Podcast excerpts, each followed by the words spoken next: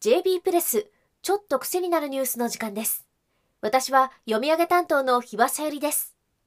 この番組では国内外の政治経済ビジネス安全保障などに強みを持つウェブメディア JB プレスが厳選した記事をお伝えするポッドキャスト番組です。癖になるニュースをお聞きの皆様明けましておめでとうございます。今年は能登半島地震や羽田空港での日本航空機の衝突事件など年明けから大変なことになっていますがどんな一年になるのでしょうか。被災した方々には一刻も早く普段通りの生活を取り戻してほしいと思っています。さて新年最初の記事は森林消失に伴う地球の環境変化について。タイトルは地球は第6の大量絶滅時代に突入した？人類の未来を左右する森林消失の悪夢。この記事は九州大学大学院理学研究員地球惑星科学部門で教授を務める尾上哲司さんへのインタビューです。聞き手はライターでビデオクリエイターの関陽子さんです。第6の大量絶滅時代とはどういうことなのでしょうか？年明け早々不吉なテーマのインタビューですね。大量絶滅時代とは、ある時期に多くの生物が同時に絶滅する時代を指す地質学の言葉。実際に地球上の生物はこれまでに5回の大量絶滅時代を経験しています。およそ4億4400万年前、オルドビス期末の大量絶滅。およそ3億7400万年前、デボン紀後期の大量絶滅。およそ2億5100万年前、ペルム期末の大量絶滅。およそ1億9900万年前、三条期末の大量絶滅。およそ6600万年前、白亜期末の大量絶滅の5回です。地球温暖化に伴って絶滅した種も増えており、それをもって第6の大量絶滅の時代の始まりだとする報道もあるようで、ここ最近注目を集めている言葉です。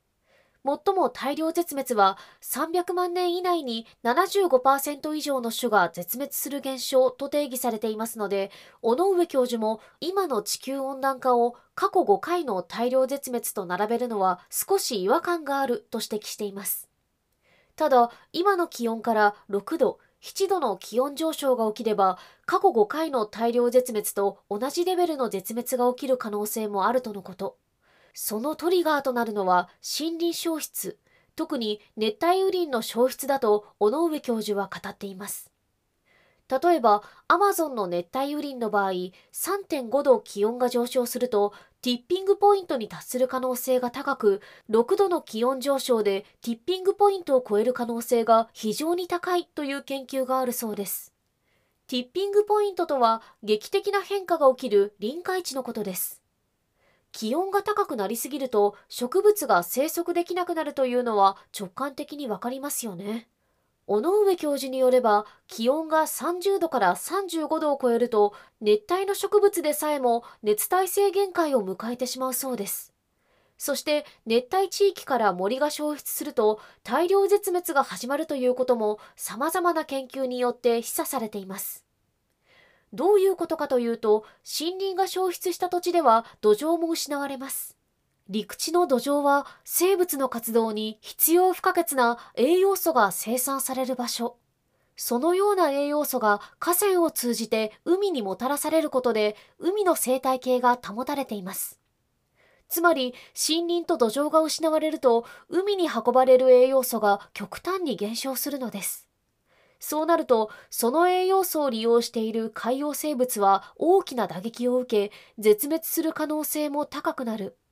その次に起こることは、その海洋生物を餌にしている海洋生物の絶滅です。こうして森林の消失により、海の生態系のバランスが崩れていく。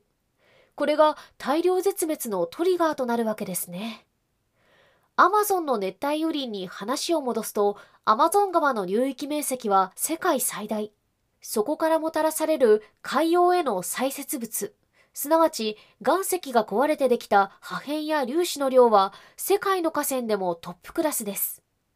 今、アマゾン川の下流や河口域で生物が活発に活動できているのは、アマゾンに熱帯雨林があり、土壌があり、そこから生物の活動に必要な栄養素が採泄物を通して提供されているからです。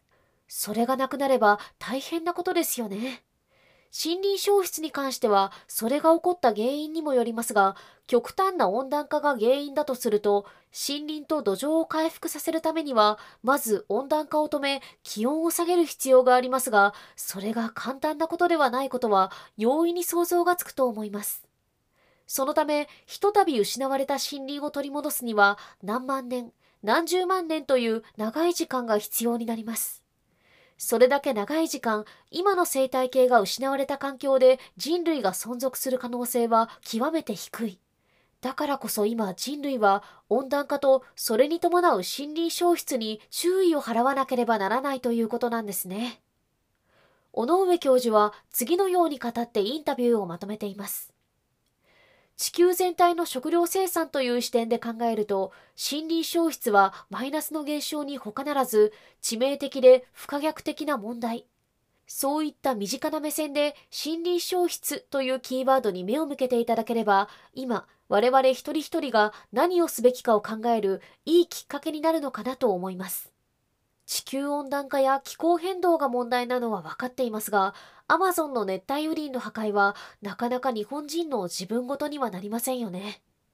改めて地球温暖化や森林の果たす役割について自分の話として考えなければならないなと感じています。JB プレスには地球環境問題やサイエンスに関係する記事やインタビューもたくさんありますので、サイトの方にもぜひ遊びに来てくださいね。